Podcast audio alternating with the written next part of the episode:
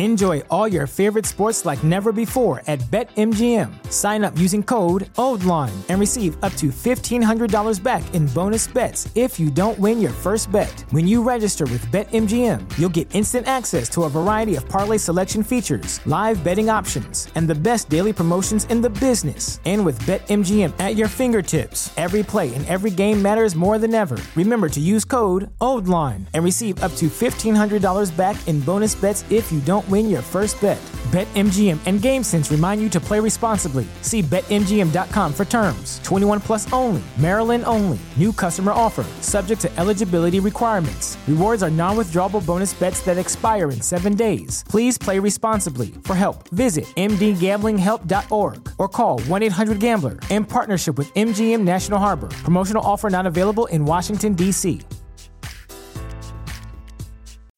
As humans, we're naturally driven by the search for better. But when it comes to hiring, the best way to search for a candidate isn't to search at all. Don't search, match with Indeed. When I was looking to hire someone, it was so slow and overwhelming. I wish I had used Indeed. If you need to hire, you need Indeed. Indeed is your matching and hiring platform with over 350 million global monthly visitors, according to Indeed data, and a matching engine that helps you find quality candidates fast. Ditch the busy work. Use Indeed for scheduling, screening, and messaging so you can connect with candidates faster. And Indeed doesn't just help you hire faster. 93% of employers agree Indeed delivers the highest quality matches compared to other job sites, according to a recent Indeed survey. And listeners of this show will get a $75 sponsored job credit to get your jobs more visibility at Indeed.com slash podcast. That's Indeed.com slash podcast. Terms and conditions apply.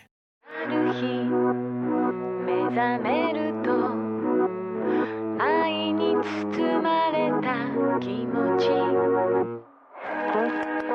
Marco Casolino e Omar Serafini presentano La sindrome di Inomaru, un viaggio semiserio nella realtà quotidiana del sollevante.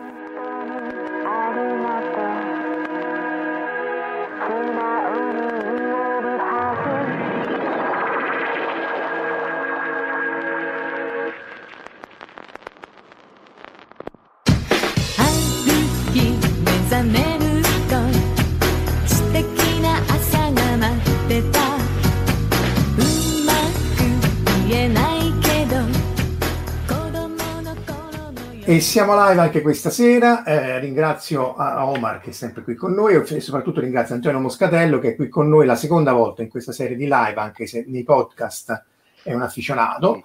E appunto oggi Fantasmi, Spiriti e Mostri del Giappone. Prima di cominciare salutiamo quelli che sono già collegati, Fabrizio Levorini, Tieria, Emilio, Marco Daddia che ha fatto, poi parleremo della, della gemella con, con Antonio e poi che c'è eh, Jack O'Lanter, Alessandro, eh, Marco Verdi di nuovo, Giugiu Giarlo e Simone. E ovviamente salutiamo tutti quelli che poi ci ascolteranno offline, sia nel video che poi nel podcast, eh, nel podcast che manda su Omar su, su Fantascientificast. Allora, grazie di essere qui con noi, Antonio. Mostri del Giappone, noi non siamo del Giappone, però come mostri noi tre no, bene, un bel team up. Eh? Eh. allora, ciao, ciao, a tutti. Beh, che, che, vogliamo dire? Da dove vogliamo partire? Io, come, se, come avete visto, ho lanciato questa, eh, questo, questo, live eh, puntando il dito soprattutto sulle gattare, sui gatti, eccetera. Mm. Ci arriveremo ai gatti, eh però voglio che sappiate che il gatto che avete a casa, ecco quello lì, mm. sembra così carino, sembra così carino, ma potrebbe, potrebbe essere la vostra disgrazia. Non vi invito a disfarvene perché sarebbe reato, diciamo, buttarlo per strada o ammazzarlo finché è troppo, finché è ancora piccolo però guardatelo con un occhio diverso, non è semplicemente quel batuffolo di pelo che voi credete, però ci torneremo sul gatto, ci torneremo sul gatto. Invece, che cosa vogliamo dire? Vogliamo partire, eh, partiamo da un principio generale, no? da, una, da un principio generale. Eh, come sapete, come immagino sappiate, i giapponesi sono panteisti Cioè l'idea eh, di fondo della religiosità giapponese è che un eh, elemento di divinità esista in qualunque aspetto della natura, in qualunque eh, elemento naturale che, che, sia organico o inorganico, può essere la roccia, può... quindi in questa molteplicità di eh, eventi, oggetti, eh, or, eh, organismi, eh, c'è divinità, c'è un senso della religione. Questo crea una religiosità estremamente articolata, con una quantità di, di dei, di divinità enorme, sterminata, e anche con una quantità di mostri sterminati. E il mostro è sostanzialmente il, eh, diciamo, come posso dire, il capro espiatorio sul quale si, eh, si gettano eh, i fenomeni non spiegati, no? Come spiegare per esempio il terremoto? Il terremoto i giapponesi eh, di un tempo lo spiegavano con questo enorme, gigantesco, mostruoso pesce gatto che stava nelle, eh, nelle profondità della terra e con i suoi movimenti, eh, con i suoi movimenti agitati eh, provocava appunto il moto tellurico e quindi il terremoto. Il pesce gatto sta ancora sui tipo manga sui cartelli delle, delle, strade giapponesi, cioè sulle indicazioni statali c'è scritto però guarda che, sorridente il pesce gatto qui sta a 10 metri sopra il livello del mare, quindi fatti i tuoi conti. Eh, che fatti i tuoi conti. Salutiamo nel frattempo, scusa Antonio, che si sono uniti a noi Demolex, Enrico Cenni, eh, eh, Emilio già l'abbiamo visto, Luigi, Emilio, eh, David Casci, Lucia Nardi, Tanizzani 70, eh, e Filippo Sbarbaro. Ciao, ciao, a tutti, grazie anche a voi di esservi uniti a noi in questa live con Antonio. Allora, il mostro più, la, la celebrity dei mostri giapponesi, secondo me, per come la vedo io, è il K. Il K che è stato immortalato da, in uno dei, dei, racconti più belli, più divertenti della letteratura giapponese, eccolo là, infatti, eh, della letteratura giapponese di Akutagawa Ryunosuke, che è stato uno dei più grandi scrittori del, eh, del corpus narrativo, diciamo, della letteratura nipponica, eh, e questo strano mostro, un pochino rana, un pochino tartaruga, poi però c'ha il becco da uccello, eh, la grandezza alle volte è quella di un bambino, alle volte più grande, che ha abitudini abbastanza discutibili, sinceramente, una delle quali è strafocarsi gli uomini, mangiare i cristiani, è cannibale. Eh, nello stesso tempo, però, è un grande eh, giocatore di scacchi cinesi, di, non mi ricordo ah. se di Go di Mahjong. Sì, sì, è intelligentissimo. Uh, il K, peraltro, è uh, un mostro di eh, estrema buona educazione è estremamente ben educato. Se guardate bene l'immagine, no? sulla testa c'è una specie di chierica che non è la chierica dei monaci, eh, dei monaci diciamo, cristiani, ma in realtà è, come posso dire, una, uh, una, è una parte concava, no? è come se ci fosse un, una specie di lavabo sulla testa, c'è una specie di lavabo sulla testa che è riempito di acqua. Allora, per poter sfuggire a un capo, la tradizione vuole che eh, quando lo si incontra gli si fa un deferente inchino di saluto. Lui, che è appunto eh, il più beneducato dei mostri, solitamente risponde a questo saluto, si abbassa, si inchina, gli casca l'acqua, eh, l'acqua dalla testa, quell'acqua è fondamentale per la sua sopravvivenza, per cui è costretto a correre come un pazzo nel primo stagno, diciamo, a riempire l'acqua, se no ci, ci resta secco. E questo è il modo di sfuggire a un K. Quindi, se per caso vi capitasse di incontrare un K, io vi eh, suggerirei di essere molto gentili nei suoi confronti e di applicare il modo, il modo di salutare dei, eh, dei giapponesi, cioè un bel inchino profondo in maniera che gli caschi l'acqua, dal, l'acqua dalla testa. K è, diciamo, uno dei, dei, un mostro che è facile trovare in alcune zone, in, particolare del Giappone, in una in particolare è la città di Tono, la città di Tono che si trova eh, nel Tohoku, nella zona del Tohoku, quella che è stata colpita dal terremoto maremoto del 2011 e che è una delle zone più belle del Giappone da un punto di vista natura- naturalistico, ma soprattutto da un punto di vista etnologico, da un punto di vista del, del folklore. Eh, lì trovate, non so, la tradizione dello Shugendo, i monaci, i monaci di montagna, lì trovate una, eh, dire, un'articolazione di eh, leggende, storie, tradizioni, danze eh, infinita, infinita. In particolare a Tono, Tono è un posto particolare perché eh, un grande, uno dei più grandi etnologi giapponesi, studiosi di folklore giapponesi,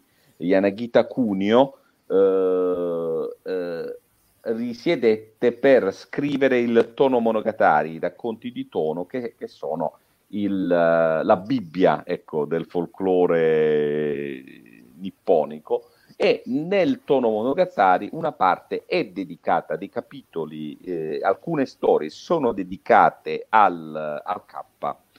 Lì eh, a Tono, lì vicino, c'è un uh, piccolo stagno eh, un piccolo stagno che si chiama Capabuci.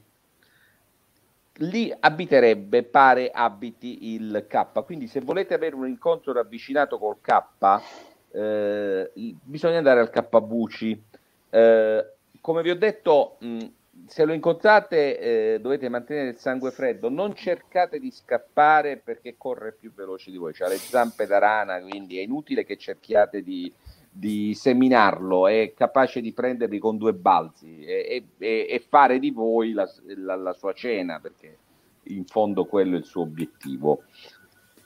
E... Ricordiamo che K è anche una rivista storica degli anni 90, una delle prime poi a eh, portare in manga in maniera sistematica sì. in Italia, anche sì. i famosi K Boys. Sì, eh, Berardi.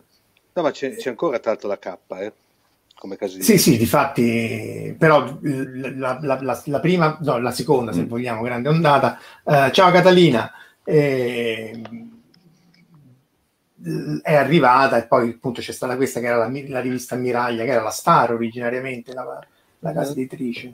No, no, eh, no, mi pare di no, no, la, la K è proprio nata come, come emanazione, come indipendente sostanzialmente. La rivista, no, no, ma era una casa editrice, era una casa editrice, mi pare la Star Comics sì. se non sbaglio. Non, ma tanto lo, lo metteranno nei commenti sì. tra 10, tra 10 secondi. secondi sì. e, e, appunto loro si ispiravano proprio appunto al, al K, questo, questo. Tra l'altro qui nel disegno lui c'ha l'acqua anche sotto, sotto l'acqua, quindi è interessante come due liquidi siano immiscibili pur essendo eh, coerenti tra loro. Eh, sì, beh, non, non, chiederei, non chiederei diciamo, a chi ha mm-hmm. fatto quell'illustrazione un particolare... Ah, Granata Press, direbbe, c'è ragione, è Granata Press. La Granata certo, Press, certo, ecco, certo. Chiede eh, Antares se i K sono yokai. Assolutamente sì, assolutamente sì. Gli yokai sono sostanzialmente i mostri e sono quelli di cui stiamo parlando questa sera. Noi questa sera parliamo di yokai mea culpa non avevo anticipato la parola, non avevo anticipato la parola. Sì, yokai, è, mo, è uno yokai il, il K. Eh, se avete la possibilità, il racconto di eh, Akutagawa di Unosuke, eh, leggetelo perché è veramente molto interessante. Allora, è una satira di fatto. Lui eh, immagina di, eh, racconta di questo personaggio che si ritrova nel mondo dei, del mondo dei K e trovandosi nel mondo dei campa lo osserva, lo vive in quella società che è terribilmente diciamo simile alla società giapponese della sua epoca, quindi è una satira sociale sulla sua epoca eh, trasposta nel mondo dei K. Akutagawa è stato appunto uno dei più grandi narratori giapponesi che in particolare ha scritto racconti brevi e che, era, e che è stato diciamo di una sfiga colossale perché ha avuto una serie di malattie infinita, una serie di delusioni, di cose. E, Ciao a tutti. Si è ovviamente suicidato come quasi tutti tutti eh, diciamo, gli scrittori suoi contemporanei della sua generazione, non proprio tutti, ma quasi tutti, e, e ha scritto appunto racconti molto molto interessanti, non so, nel, nel boschetto Rashomon, eh, da cui diciamo... Eh, ehm, Akira Kurosawa ha tratto uno dei suoi film più famosi eh, e così via. Insomma, c'è, c'è anche un premio letterario in suo onore, se non sbaglio. Il più importante è il premio letterario giapponese è in suo onore. In suo onore. Quindi, vabbè, lasciamo perdere adesso Akutagawa che non è un Appunto mostro, si è suicidato. un mostro Eh, della letteratura, diciamo più che altro. Si è suicidato, sì, si è suicidato un pochino come, come la gran parte dei suoi contemporanei, sì. Morto Sì, sui, sui K appunto dice che è- è- appunto era nata come Granada Press, poi aggiunge, eh, aggiunge Giallo che poi era appunto Star Comics e Davide eh, dice che appunto le storie di K esco- escono tuttora. Salutiamo anche Salvina che si è unita a noi, gra- grazie di, di essere qui, qui con noi. Sempre come spiriti mi chiedono alla regia se di Rabbit le kitsune e i tanuki sono considerati spiriti. Sono yokai, mostri, sono anche loro mostri, ma ci, ci arriviamo, eh. Kizunetta Nuki volevo, volevo, volevo parlarne, volevo parlarne. Adesso voglio entrarvi proprio nella, voglio entrare proprio nella pancia del problema, cioè attaccare, aggredire le gattare. Io non so quante ce ne siano, gattari e gattare adesso, però voglio entrare perché proprio mi devo levare questo, questo peso dallo... Ma perché ce l'hai con i gatti e le gattare? Perché loro non sanno che esistono i Nekomate e i Bakeneko. Se loro sapessero che Ecco esistono i Nekomate e i Bakeneko che possono fare danni anche a voi, possono fare danni anche a voi che non, che non avete gatti, Eh, perché poi non è che uno se si, si alleva un gatto, quello ti diventa un Nekomata, eh, un Nekomata o un Bakeneko, non è che se mangia solo il padrone, si va a mangiare anche i vicini di casa. Quindi È un po' come la, la pandemia di, di sì, tutti i eh. giorni. Ecco qua, Thierry si, si- si- si identifica come gattare. Penso- Ieri, eh, e, e per te che facciamo questo, questo E anche Verusca credo che sia. Sì, Anche Verusca. Verusca. Eh, ma soprattutto Giuseppe Bassi lo sa che stai parlando male dei... Oh santo cielo, cioè, io spero che Giuseppe sia in linea perché ho cercato di, di avvertirlo, ma ho cercato, quello ne ha tre, ne ha tre in casa e qualcuno, e qualcuno dei tre, almeno una dei tre, è pericolosamente vicina alla... Ma perché è una trasformazione? Alla- Appunto, è una metamorfosi. metamorfosi, è una metamorfosi. Sono due tipi di metamorfosi. Una è quella appunto dei Necomata. Allora, i Necomata eh, sono dei gatti mh, che uno si è allevato amorevolmente, che però poi, arrivata a una certa età, diciamo che impazziscono, ha- hanno questa metamorfosi. eh, prendono anche loro come i K l'abitudine di papparsi il padrone e tutti quelli che incontrano sul loro terreno, diventano gatti, eh, non si può dire cre- cattivi, cioè gatti, No, gatti che- gatti. Cattivi, mamma mia. Gattivi è terribile, guarda. Gattivi è terribile, è terribile. Prendono l'abitudine di mangiarsi, appunto, di papparsi esseri umani. Non solo, però, non solo. Eh, Vedete, guardate questa immagine, no? Tendono a eh, trasformarsi anche in esseri umani, a prendere le sembianze di esseri umani, soprattutto di belle donne.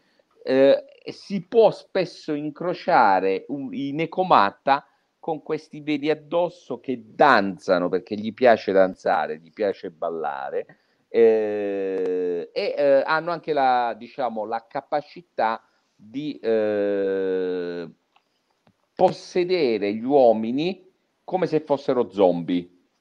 Mm. Sono, sì, diventano, come dire, zombie master. Come, eh, come- so- come- come- come le donne, insomma, la trasformazione è completa praticamente. Tra l'altro, questo è un gatto, è un, un gatto gatta perché essendo di tre colori. eh, Eh sì. C'è un articolo su Scientificast, tra l'altro, Sì. che spiega perché se, sei, se il gatto di tre colori, un- nel 99% dei casi è un gatto femmina. Tra, l'altro Eh. due code anche, vedo. Eccolo, vedi lo spirito di osservazione di Omar Serafini colpisce ancora. Come distingui un necomata dal bacheneco, che è la fattispecie di gatto fetente di cui parleremo dopo? E questa è la, la forma di, diciamo, è la maniera in cui li si distingue. Il necomata ha due code, cre- le cresce una seconda coda. Il necomata, una volta che è diventato mostruoso, eh, diciamo, se magna cristiani, li usa come zombie, l'obiettivo finale del necomata è andare a vivere da solo da sola anzi in questo caso, su una montagna.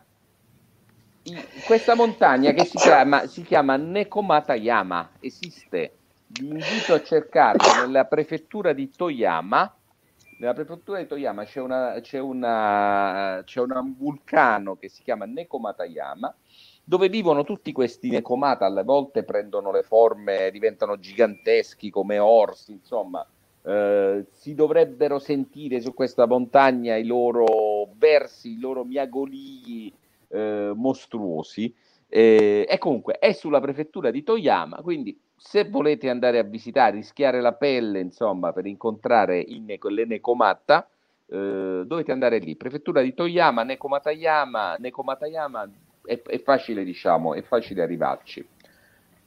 Il Bakeneko Demolex dice che Murakami anche ha scritto un racconto Bravo. sui gatti antropofagi. Sì.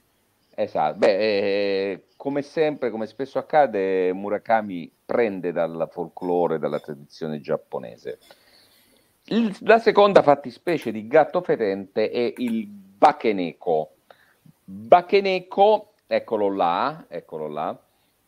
Il Bakeneko è proprio il nome, vuol dire gatto fantasma Bacca e Neco sono, diciamo, somigliano parecchio al Necomata, solo che hanno una coda sola. Eh, come dire, mm, hanno un'origine comune, cioè entrambi sono gatti che uno si è allevato con tanto affetto, con tanto amore, poi diventano, arrivano a un certo punto e in qualche modo eh, si incazzano, diventano cattivi e gli comincia a piacere la carne umana.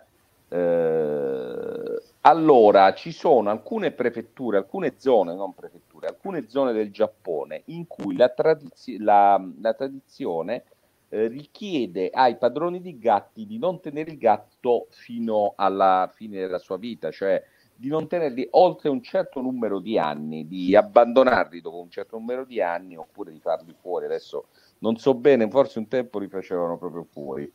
Eh, quali sono le caratteristiche del bacheneco? Le, più o meno le stesse Nekomata, prende sembianze umane. Eh, oh, parla giapponese.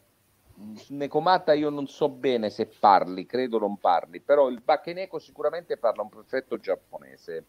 Eh, quindi riesce a trasformarsi in un uh, essere umano indistinguibile dalla cosa. Anche in questo caso eh, alla, tra, eh, diciamo, eh, alla capacità di prendere possesso degli esseri umani, di farli muovere come zombie, eh, ha, eh, ha questa caratteristica che spesso crea delle alleanze con i lupi. E ah. qui entriamo in un mondo che ci è più familiare perché eh, noi abbiamo la, come dire, la tradizione della, eh, licantropia. No? Eh, nella nostra tradizione culturale, eh, a partire dagli antichi romani, ma anche prima, c'è un, uh, un, filo, diciamo, di licantropia che arriva fino ai nostri giorni.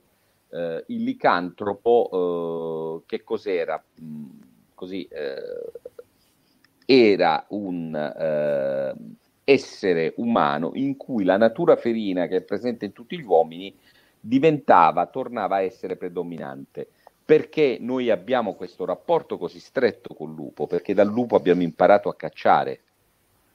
E I primi esseri umani è, dal lupo che imparano le tecniche di caccia per eh, catturare animali, an, animali diciamo, eh, più grossi.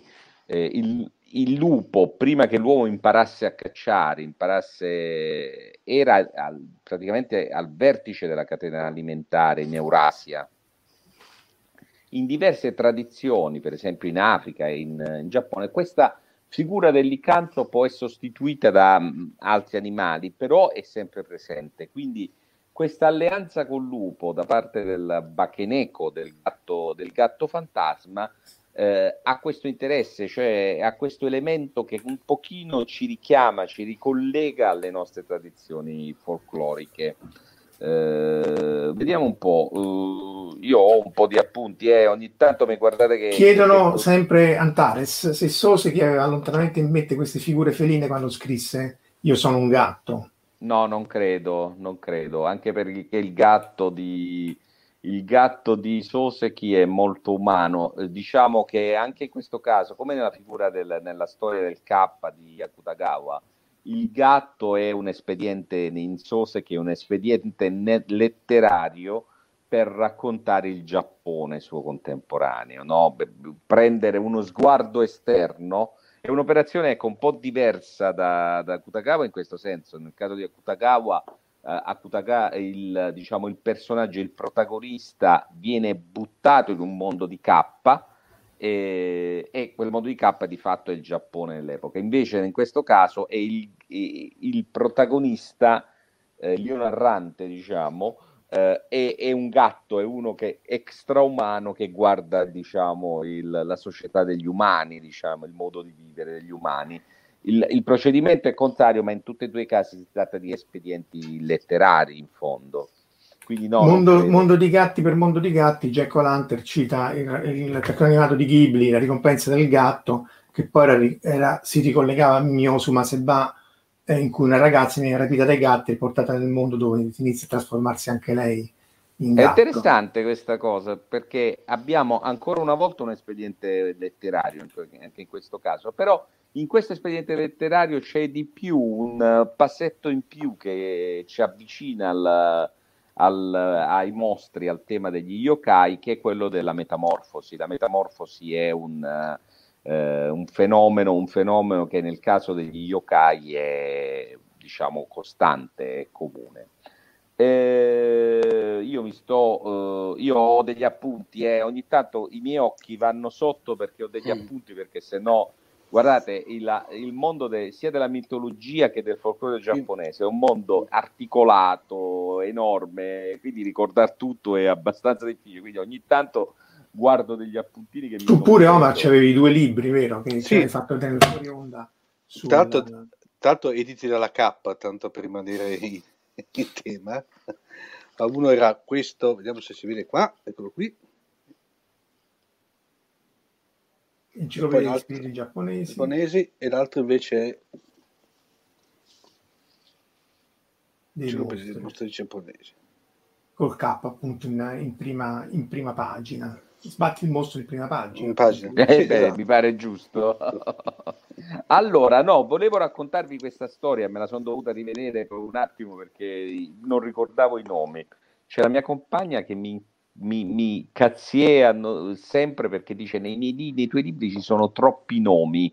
Eh, in realtà tu, ti, tu spesso ti concentri troppo sui nomi, in realtà io non, ho un problema grosso con i nomi, spesso li dimentico. Allora, una delle ah, storie... giusto, Lupo per Lupo, scusa, eh, eh, perché tu effettivamente il primo libro che è uscito era proprio il Lupo, eh, che è un romanzo. Ah, eh. sì, è vero. Non c'ho la copertina, ma insomma, eh, poi ah, sei passato a fare eh, quella storia tristissima dei rapimenti del, dei, dei, giapponesi da parte della Corea del Nord e poi parleremo delle cose più recenti. Ma insomma, effettivamente eh, forse anche tu c'è un po' lupo ulula ululi, cioè werewolf. In, uh, sì, un po' ce l'ho, un po' ce l'ho sta cosa. Tra l'altro ve lo consiglio, eh, il lupo di, di, di Antonio Ulula. allora, no, dicevo, c'è una storia del, della tradizione folcloristica giapponese che proprio racconta bene che cos'è un bakeneko. Eh, è ambientato nella provincia di Hizen, eh, che si trova tra Saga e Nagasaki, per chi ha un po' di familiarità con la geografia nipponica. Eh, siamo nella seconda metà del XVII secolo, eh, quindi dopo il 1650, e durante una partita di Go, del gioco del Go, che è uno dei giochi più difficili, pallosi, però strategicamente interessanti del, del mondo, eh, Nabeshima, diciamo, uh, Nabeshima Mitsushige, che si piccava di essere un grande giocatore di Go e un grande stratega, viene battuto da un suo inferiore che si chiamava Ryuzonji Matashichiro. Ryuzochi, Ryuzochi, Come si permette questo inferiore di batterlo? Questo qua aveva osato battere il suo, il suo daimyo, il suo padrone, il suo signore feudale, per cui diciamo, senza fare troppi, senza diciamo troppi complimenti gli aveva fatto tagliare la testa alla capoccia. Eh. Il minimo, è il minimo, non, non è stato, diciamo. E la madre di, eh, del, pope- del povero Mata Ciciro, eh, affranta dal dolore, eh, distrutta dal dolore, eh, si suicida. Si suicida e il, il gattino che lei teneva come eh, compagnia si avvicina al cadavere, ne lecca il sangue e si trasforma immediatamente in un bacheneco, in un gatto fantasma.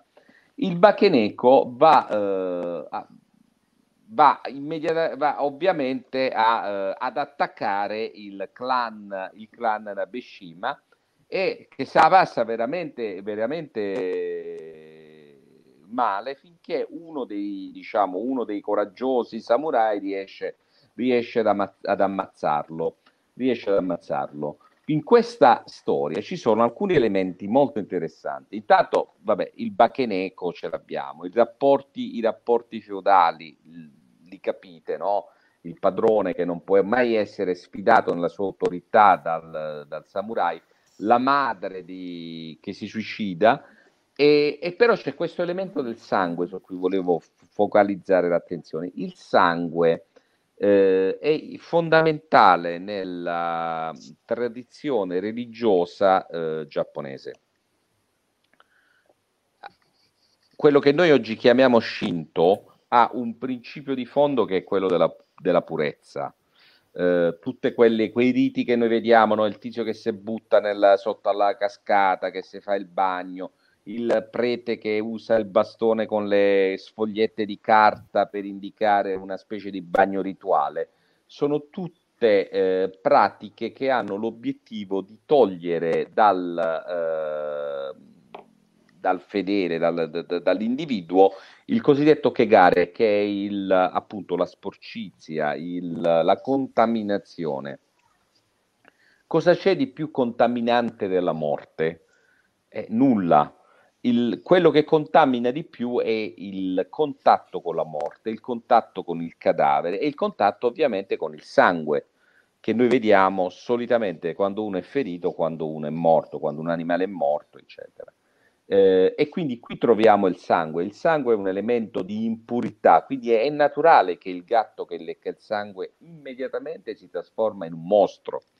Però qui fa Eh. del, del bene perché tu in qualche maniera vendica la padrona. Eh, Beh, insomma, ne fa, tormenta un intero clan per, eh, per, eh, semplicemente perché il padrone ha giustamente tagliato la testa a un, su- a un sottoposto che non, non doveva osare, diciamo, quello sì, l'errore. È, è- è un errore, è un errore terribile. Chiede sempre B-Rabbit se nel Genji Monogatari la, la gelosia di Rokujo vale come metamorfosi o come personificazione della gelosia. Questo è Terribile. difficile. eh. Difficile questa domanda, è da critico letterario, però da quel che ricordo dal Genji in realtà è più che altro una personificazione della, della gelosia. Il, l'eccesso di sentimento diventa così eh, pesante, così insostenibile da portare a uccidere, a uccidere. No, è una personificazione della, della gelosia anche se devo dire che eh, la gelosia è nel Genji è spesso connessa alla volpe, di cui parliamo fra poco. Eh, la volpe è molto presente nel, eh, nel Genji, quindi, quindi troviamo gli yokai, troviamo questo mondo dei mostri anche nel, nel Genji Monogatari. per chi non lo sapeva, per i pochi che sono collegati e non lo sapessero, è il capolavoro della letteratura classica giapponese, scritto da una dama di corte, da una dama di corte nell'undicesimo secolo. Citano Eh, tra- anche dalla scusa Omar, dalla, dalla, Sì. da Gegeno Kitaro, che appunto è scritto da Mizuki, che è l'autore, dicono sempre giustamente dei libri che ti ho fatto vedere, Sì. che praticamente sono tutti eh, mostri demonici, cioè sia nasce da un manga, ma poi c'è il cartone animato, effettivamente è tutta una parata di, di questi mostri spiriti. Anche in Doraemon citano, che però a quanto pare qui non, pia- non- non piace. In Uyasha anche è, è lo stesso la Mu. In realtà molti dei- degli oni, dei mostri che sono trasposti nello spazio sono in realtà eh, entità ehm, della, della cul- cultura giapponese. E Filippo di- dice che i gatti, questo non lo sapevo, vabbè, una delle migliaia di cose. I gatti nel folklore giapponese provocano i terremoti col, ter- col movimento della coda e quindi per questo gli viene amputata di proposito onde evitare un accrescersi del, della frequenza degli eventi sismici.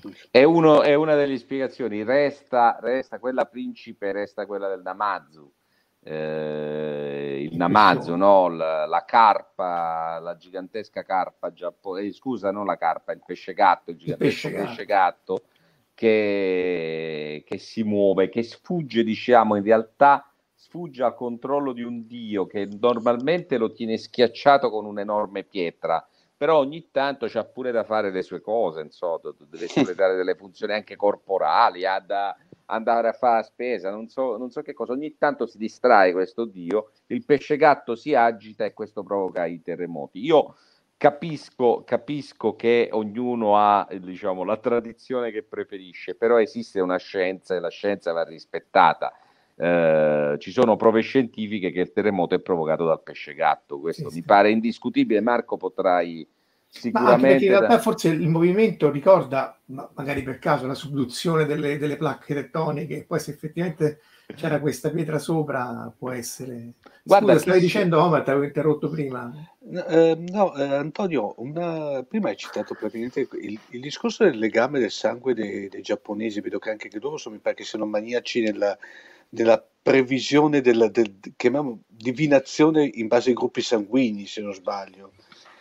È qualcosa che a, arriva da lontano, giusto? Eh beh sì, sì, sì, arriva dalla, da le, tutta la tradizione religiosa giapponese, vede nel sangue, nel contatto, cioè il sangue più che altro è il contatto con la morte, è quello il tema.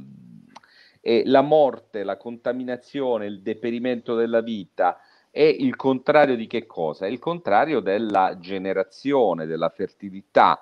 Siamo in società agricole, in società agricole che, eh, che,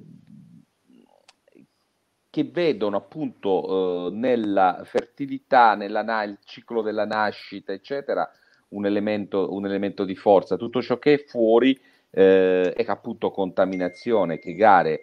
Per esempio, eh, la tradizione vuole che tutti i lavori che erano collegati con la morte, portando impurità, eh, mettevano fuori dalla società coloro che li svolgevano.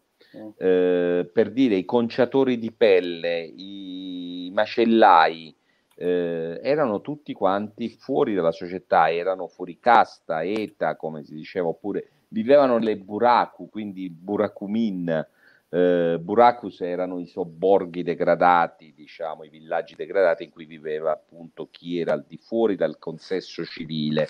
Dal consesso civile. Quindi Beh, ancora questo... adesso ci sta questa lista nera dei discendenti delle, degli intoccabili che sono stati resi illegali, ma che le ditte ancora usano per escludere esatto. attiori. Cioè... Esatto, chi è nato, chi in qualche modo è nato in una buraku, a, continua c'è questa lista questa, che poi, eh, pur essendo, eh, come dicevi tu, essendo stata messa in eh, fuorilegge, tuttavia a un certo punto è uscita una pubblicazione che gira ancora tra gli uffici personali delle aziende, uffici personali delle aziende, quindi uno che deriva da quel mondo lì è, è fuori appunto dal consenso civile. Se ricordo bene, eh, c'è un romanzo, credo, di Kawabata, eh, di Kawabata Yasunari, premio Nobel per la letteratura, eh, che si chiama forse Asakusa, non, non, ricordo se è di Kawabata, comunque il tradotto in italiano che è tutto ambientato nelle buraku. Eh, nelle buraku. Quindi eh, dicevo comunque. Uno è il, ponte, il fiume senza ponte, mi pare che è un romanzo, eh, The River with No Bridge, ci hanno fatto anche un film, credo. Sì, su, sì, sì. Eh, perché anche questo è un tema che viene toccato poco perché appunto si glissa, eh? Beh, si glissa, eh. certo, sono fuori, non sono, non sono conformi, quelle sono persone, poi dopodiché nelle le buraco erano appunto luoghi degradati e come tutti i luoghi degradati fioriva la delinquenza, è nelle buraco che nasce la Yakuza, che nasce la, la, la, la mafia giapponese, quindi, quindi è, è, chiaro, è, chiaro, che stiamo parlando di un pezzo di società che, eh, sai, viene anche rappresentato, no? Abbiamo tutti i film di Kitano Takeshi sul, sulla Yakuza, sono, viene anche rappresentato, viene anche raccontato, però eh, ecco, eh, viene il più possibile normalizzato, ecco, poniamola così. Beh, anche qua la Yakuza è un po' diverso dal, dal, dalla persona, tra virgolette, normale che si ritrova poi a non trovare lavoro perché è proprio eh, della discendente di questa casa degli intoccabili, cosa che appunto certo. la prima volta che io ho saputo non te l'aspetteresti dal Giappone, ecco, magari l'associ più ad altre, ad altre nazioni, in realtà anche qua... Eh... C'è una forma di discriminazione fortissima, una forma di discriminazione fortissima.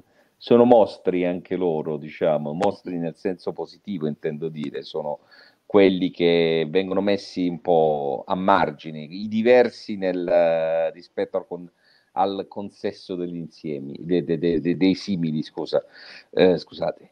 E andiamo avanti con i mostri, che dite? Dai. Passiamo un altro, i Bacheneco li abbiamo archiviati, le gattare sono state servite, adesso passiamo al Tanuki.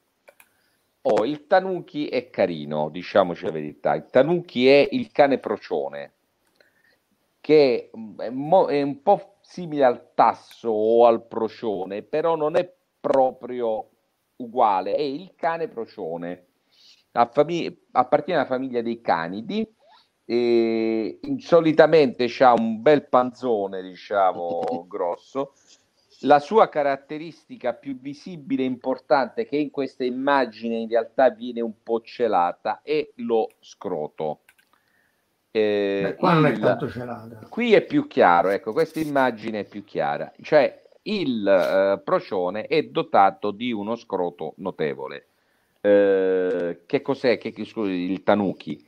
Che fa il tanuki innanzitutto? Il tanuki è un, uh, diciamo, uno yokai distratto, giocherellone, dispettoso, imbroglione, infingardo, ama giocare a cose, però è anche positivo, è anche, mh, eh, posso dire, po- porta fertilità soprattutto, no? Eh, io ricordo un bellissimo, santua- un bellissimo santuario scinto eh, che si trova proprio vicino a dove si, c'è stata la battaglia di Danno Ura, quindi tra eh, Shikoku e Honshu, diciamo. Questo credo fosse nel, proprio sulla sponda, su Shikoku, dove c'è stata la battaglia di Danno Ura comunque, eh, che è una battaglia navale famosa, diciamo, della, della tradizione guerriera giapponese. E, e, lì c'era grosso, questa grossa statua di legno di un tanuki con due diciamo, testicoli mh, molto grossi e, eh, e, con le signore che andavano a toccarli per, eh, per ottenere fertilità. Mi colpì particolarmente, mi particolarmente una signora con eh, il bambino che andava a toccare questi testicoli e spie- gli spiegava eh, perché magari così abbiamo, hai un, un, fratellino, una sorellina, insomma, questo era, la, questo era lo, l'obiettivo. Allora, si citano con poco, che è un altro film sempre di Ghibli. Molto bello, sì. Molto, molto carino, bello. forse uno di quelli meno conosciuti che in qualche maniera, perché appunto il procione si può, il tanuki si può tra- tramutare in persone, in quel caso loro cercavano di convivere con l'incedere del, del mondo degli uomini che gli, gli stava distruggendo uh, l'ambiente. Dobbiamo citare anche quello di Candy Candy che appunto porta sfiga, questo non me la ricordavo assolutamente. Però... Ah, porta sfiga? Beh, vabbè, ma Candy Candy, voglio dire, qualunque cosa lì era tutta una sfiga. Eh. Mamma mia, Candy Candy era terribile. Io avevo una particolare antipatia per Anthony che... Anche per te, era sfigato Anthony, dai, era, era sostanzialmente sfigato. Terence era quello, mi stava antipatico pure lui perché piaceva alle bambine, alle ragazze, eh beh, insomma. Che, eh, mi, mi, stava antipatico pure lui perché non, mi ci, non, mi ci, non riuscivo a medesimarmici. Eh, vabbè, lasciamo perdere Candy Candy, che tra le mostruosità che ci ha portato il Giappone è certamente... allora, la lista è lunga lì. Eh. La lista è lunga. Torniamo al Tanuki, al che è più simpatico. Il Tanuki c'è una storia molto bella che viene da Luigi Monogatari, il, i racconti di Ugi, un testo medievale bellissimo eh, in cui racconta la storia di questo vecchio eremita eh, buddista, un eremita di montagna, un po' rincoglionito, dobbiamo dire, che si fa anni di solitudine finché non comincia a ricevere eh, le visite del Bodhisattva Fugen, che è un be- Bodhisattva che si presenta solitamente su un elefante bianco. Ora, voi dovete immaginare no, sto, sto vecchietto che sta sulla montagna da solo, nel, presumibilmente nel Tohoku dove nevica, fa un freddo cane d'inverno e si pass- passa anni completamente da solo nel freddo, eccetera. Mi pare anche legittimo che dopo qualche anno cominci a vedere i bodhisattva sopra, che, sopra gli elefanti bianchi.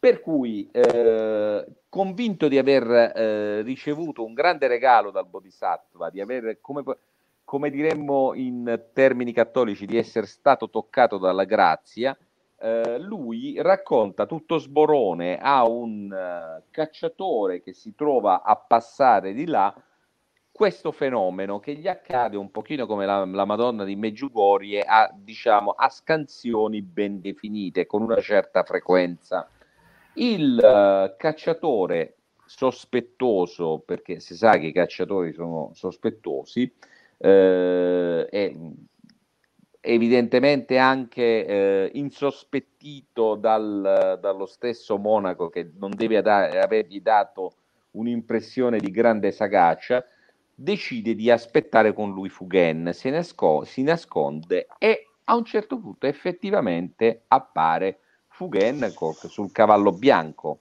Lui però, non convinto neanche dai propri sensi, decide di inseguire questo bodhisattva che intanto sarà da gambe finché eh, non, eh, non, riesce diciamo a scoccargli una freccia ad eh, ammazzarlo diciamo ad acchiapparlo e, e lì scopre che in realtà non era un bodhisattva ma era il Tanuki che si prendeva gioco del, che si prendeva gioco del, del monaco un po' rincoglionito. E... Beh, comunque e già un, ev- un, evento mirabile, voglio dire, anche il fatto se fosse solo un Tanuki che si tramutava in, in una divinità non è proprio da buttare via. Sì, però la cosa interessante è che questo qui, si pre- il Tanuki, eh, faceva un dispetto al, al monaco, no? E questa la cosa divertente è questa. Io, se ricordo bene, la storia racconta proprio come a un certo punto, in realtà, scoccando la freccia, il cacciatore ferisce il, il uh, bodhisattva, poi seguendo la solita scia di sangue, c'è sempre il sangue in queste, in queste storie, arriva al, lì dove trova il cadavere, il cadavere del Tanuki ormai, ormai trapassato. Ormai trapassato complementare al Tanuki è la volpe che avete che qualcuno ha già citato prima, Kitsune. Eh, laddove la volpe, in realtà complementare, in realtà eh, il Tanuki diventa una volpe, la volpe diventa un Tanuki, si mischiano un pochino queste figure. Eh, comunque laddove il Tanuki è un uh, yokai infingardo, divertente, un pochino anche con tratti tutto sommato positivi, la volpe invece è proprio una fetente. La volpe infida e è un animale affascinante, no? i giapponesi ne hanno nello stesso tempo eh, timore e, e, e, grande rispetto, e grande rispetto. Io non so se vi è capitato, cioè eh, chi di voi eh, è stato o vive in Giappone si è mai inco- incontrato una volpe, soprattutto una Hokkaido Kitsune o Ezo, scusate, Ezo Kitsune, una, una volpe dell'Hokkaido. Sono animali bellissimi, con un pelo bellissimo. La volpe, come dicevamo prima, è spesso associata alla gelosia, spesso prende le sembianze di donna spesso eh, perché? Perché eh, diventando una donna attraente riesce insomma a cogliere i tratti libidinosi di noi ma- poveri maschi eh, poveri maschi e attraverso quelli riesce a controllarci, a fare di noi degli zombie come faceva il gatto di prima. Il gatto di prima. E, ehm, allora, di storie con le volpi in Giappone ce ne sono tantissime. Prima nel collegamento con Marco Taddia, che è avvenuto prima, raccontavo di, questa, di questo mio episodio personale eh, cioè una mia ex, ogni volta che ci trovavamo, in genere questi templi con uh, la volpe, questi santuari Shinto, piccoli santuari Shinto con la volpe, in genere sono nei boschi, soprattutto nei boschi, li trovi anche in città, ma soprattutto nei boschi. Quando arrivavamo in uno di questi, di questi santuari, eh, che eh, a, me piacevano tantissimo, lei si rifiutava sempre di entrare perché diceva che portavano sfiga. Eh, I nostri amici che non conoscono bene i giapponesi saranno sorpresi nello scoprire che i giapponesi sono forse uno, di, sono uno dei popoli più superstiziosi del mondo cioè sono assolutamente superstiziosi. E, e rispettano tutta una serie di, di, di, cioè non osano fare tutta una serie di cose perché appunto tu citavi i templi in città, perché spesso tu puoi fare anche il grattacielo, ma se lì c'è un tempietto tu non vai a disturbare i kami esatto. del luogo, il tempietto lo lasci, magari lo ricostruisci in cima al grattacielo, eccetera, eccetera, ma non osi proprio andare a... a è quasi un sacrilegio, anzi è un sacrilegio, mutatis mutandis, quindi non, nessuno oserebbe, perché poi rischi che poi ti, si sparge la voce che il posto è, è infestato, esatto. vero o falso che sia, perché poi a quel punto eh, non è detto che debba esserci un'effettiva eh, presenza di spiriti, ma se dici quelli hanno distrutto il tempietto, il posto è infestato, è distrutto. Lo... Ma sai, c'è tutto un mercato immobiliare di eh, adesso mi hai fatto ricordare questo il bello di questi collegamenti che fai Marco che fate è quello lì che si va spesso a ruota libera. Mi hai fatto ricordare una, un, fatto, un, fatto, molto divertente. Il, esiste un mercato immobiliare B in Giappone di case, eh, di case dove sono avvenuti fatti di sangue, dove è morto dentro qualcuno o che si pensano in qualche modo spiritate perché quelle case costano molto meno e ci Beh, sono delle... il mio, cioè... Eh certo, mi, sembra anche giusto, mi, mi, vendi la casa che poi devo, devo condividere con un fantasma. Devo fare esorcismo, mi costa, eh, sai quanto mi costa l'esorcismo per farla la verdone? no, eh, co- eh, costano, costano, parecchio meno. Ci sono le ca- delle, delle Fudosan, delle, come si dice, società immobiliari, no? agenzie immobiliari, eh, specializzate nel, nelle case infestate. Quindi se volete, se avete bisogno di casa, non avete diciamo un capitale consistente da pensate, riflettete sull'ipotesi di condividere la casa con un fantasma. Vi costa sicuramente molto meno. Anche perché poi probab- dipende anche dal fantasma, cioè dipende da, da quello che è successo, se è un suicidio, omicidio, cioè insomma scherzi a parte, eh, cioè, gli eventi che possono aver portato al fattaccio certo. possono essere. Salutiamo anche Paranoia Channel che si è unita a noi un po' di tempo fa e, e tra l'altro questo si, si, richiama anche alla questione della Yasukuni Jinja perché sì. lì eh, che, no, che è sempre caso di Stato perché lì sono sepolti i criminali nazi, nazisti, in realtà questi erano molto peggio dei nazisti di guerra eh, e, e, ogni, e, appunto vanno a onorare, o comunque diciamo no, vanno in visita a, questa, a questo tempio famosissimo eh, al centro di Tokyo, vicino all'Istituto Italiano di Cultura, peraltro.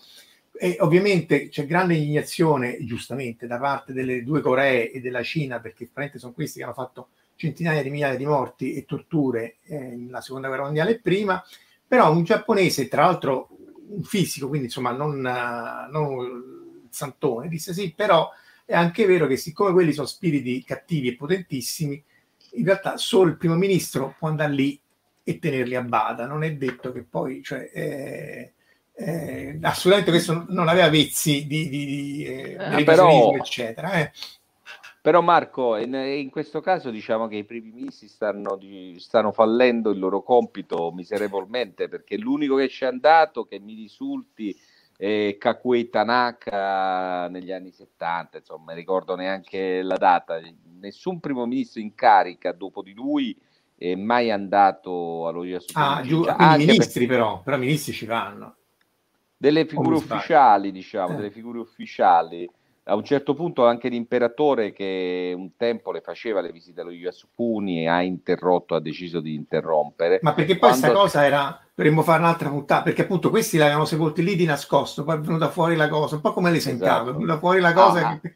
eh, Marco, però spieghiamolo perché magari qualcuno non, non sa. Allora, lo Yasukuni Jinja è praticamente l'altare della patria dei, dei giapponesi. Allo Yasukuni Jinja vengono venerate, in realtà risiedono letteralmente, le anime, chiamiamole così, del, eh, dei soldati eh, giapponesi morti in guerra, giappo- non giapponesi, dei soldati morti per l'esercito imperiale giapponese. La differenza è sottile, però porta, fa sì che dentro lo Yasukuni siano venerati anche un, un nutrito gruppo di coreani che magari a loro, diciamo, a loro insaputa e con il disappunto dei familiari come le case, le case che gli vengono comprate in saputa, no? esatto, esatto, si ritrovano, si ritrovano lì dentro. Se non che in un certo anno, a un certo punto, decisero di, eh, di eh, enshrine, si dice in, in inglese, non mi viene la parola in italiano, comunque di cominciare a venerare lì anche una dozzina di criminali di guerra di classe A, cioè eh, diciamo eh, esponenti giapponesi eh, del militarismo giapponese condannati dal Tribunale per i crimini di guerra in Estremo Oriente a, a Tokyo.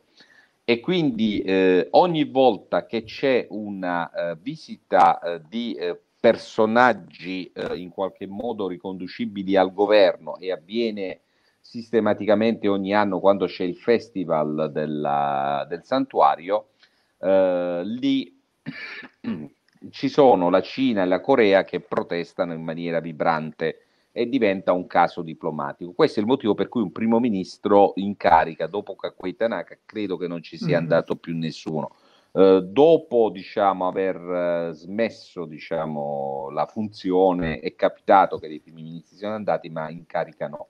E eh, io consiglio di andare a vedere il- lo Yasukuni Jinja e soprattutto il museo annesso dove oltre al caccia zero potete vedere una serie di simpatiche pubblicazioni i- revisioniste, negazioniste, come oggi si usa, si usa molto il termine negazioniste, ci sono una serie di pubblicazioni negazioniste, cioè potete vedere la storia rivista dalla parte eh, del nazionalismo giapponese. È molto interessante, non è un posto, diciamo, particolarmente cupo come potrebbe essere la tomba a Predappio di Mussolini, è un posto, è un posto comunque da... È un posto Beh, comunque il da parco poi è bellissimo, è grande, Il insomma, parco è tutto- bello. anche perché appunto questa è stata una cosa che si è infilata, insomma, da come la, la sapevo io, cioè questi criminali di guerra sono stati messi anche lì senza che se ne sapesse e poi è venuta fuori la cosa, cioè E quando è venuta qual- fuori la cosa, l'imperatore Showa, era Eh. Hirohito ancora,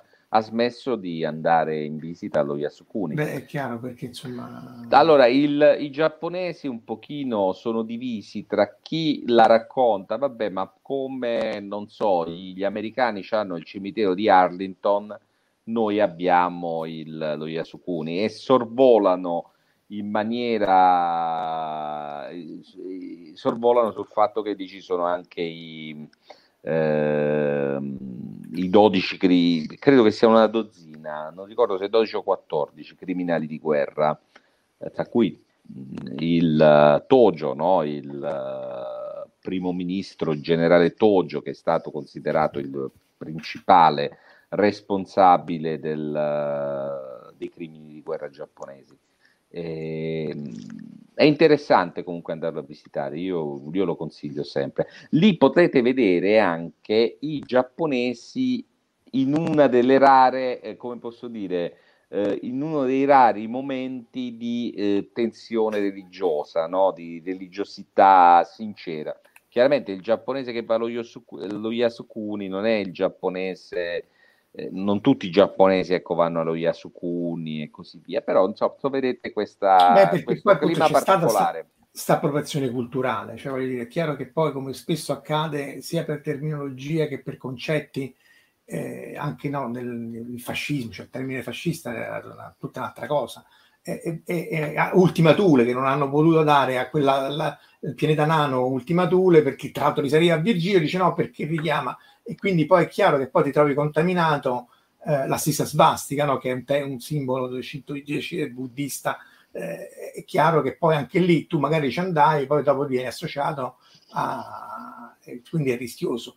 La domanda che però io ti faccio è questa, a questo punto, ah, pubblicità, l'hai messo... Senti, ma queste sono 5 cose da fare o 101? Cioè in binario è scritto 101 cioè, quindi sono 5 cose da fare a Tokyo, 101 cose da fare. 101, 101. Ah, perché lo puoi no, leggere in binario, è 101 Esatto, esatto.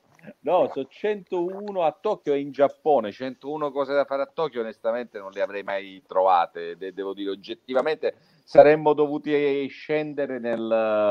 nel e ce l'hai messo andare a vedere lo zero, sì.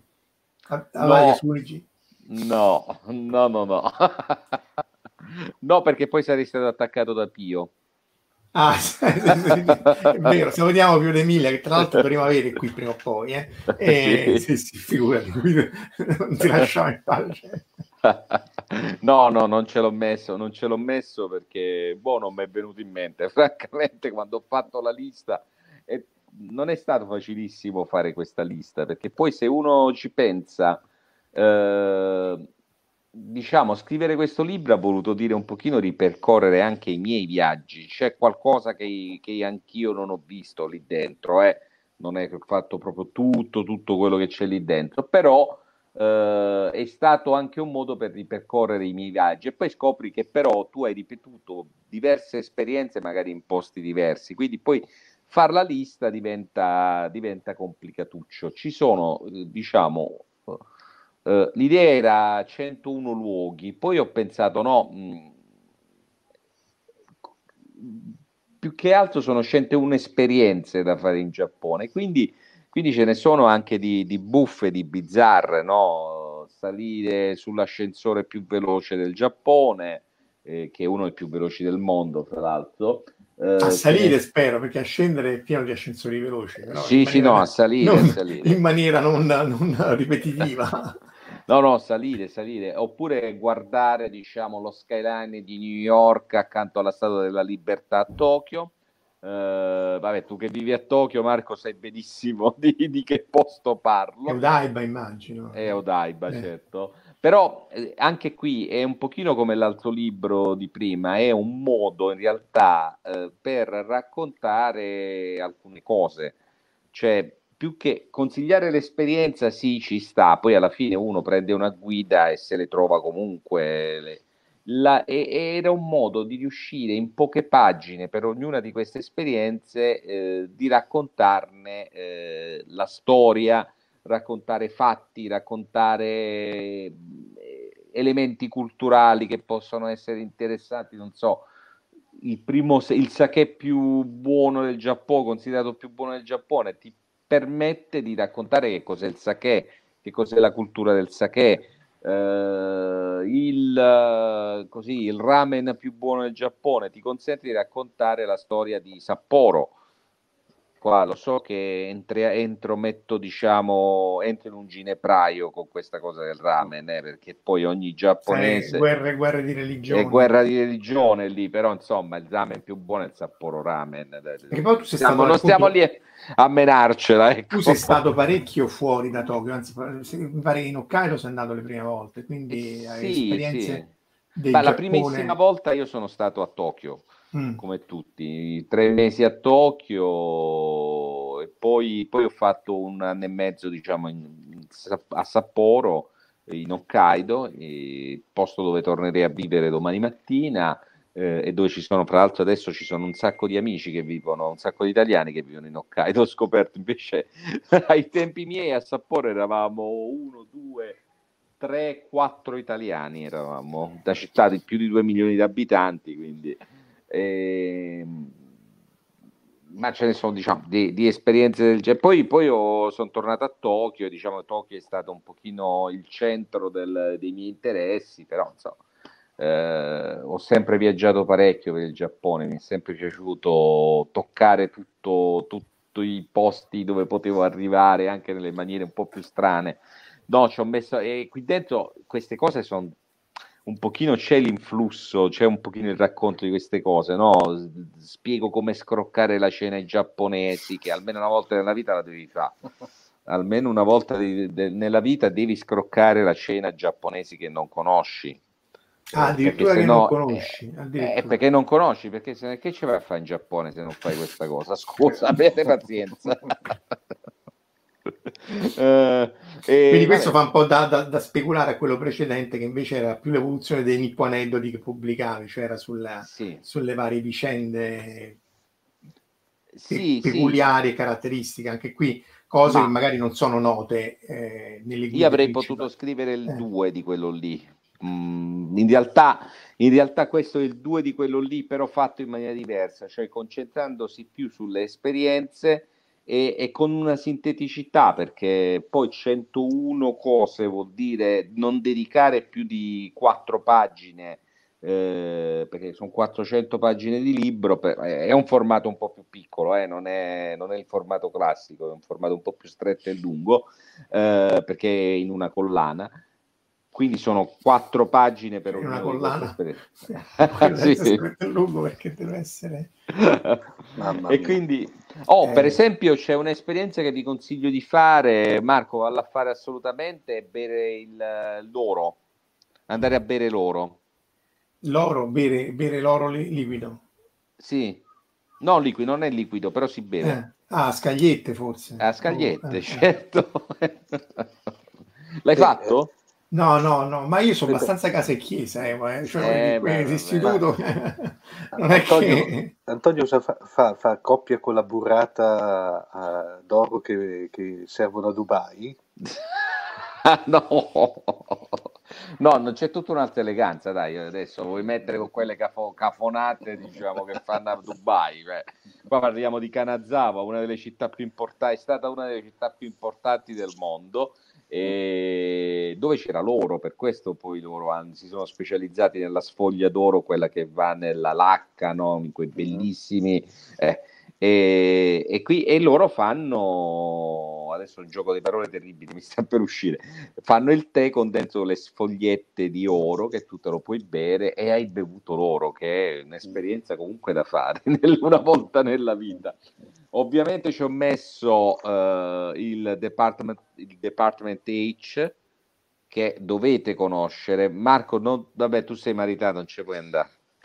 Se sei, sei ammogliato, non so che, veramente non so di che posso immaginare, ma insomma, non ci puoi andare. Però ce l'ho messo, quindi avete le coordinate per andarci, non avete più scusanti.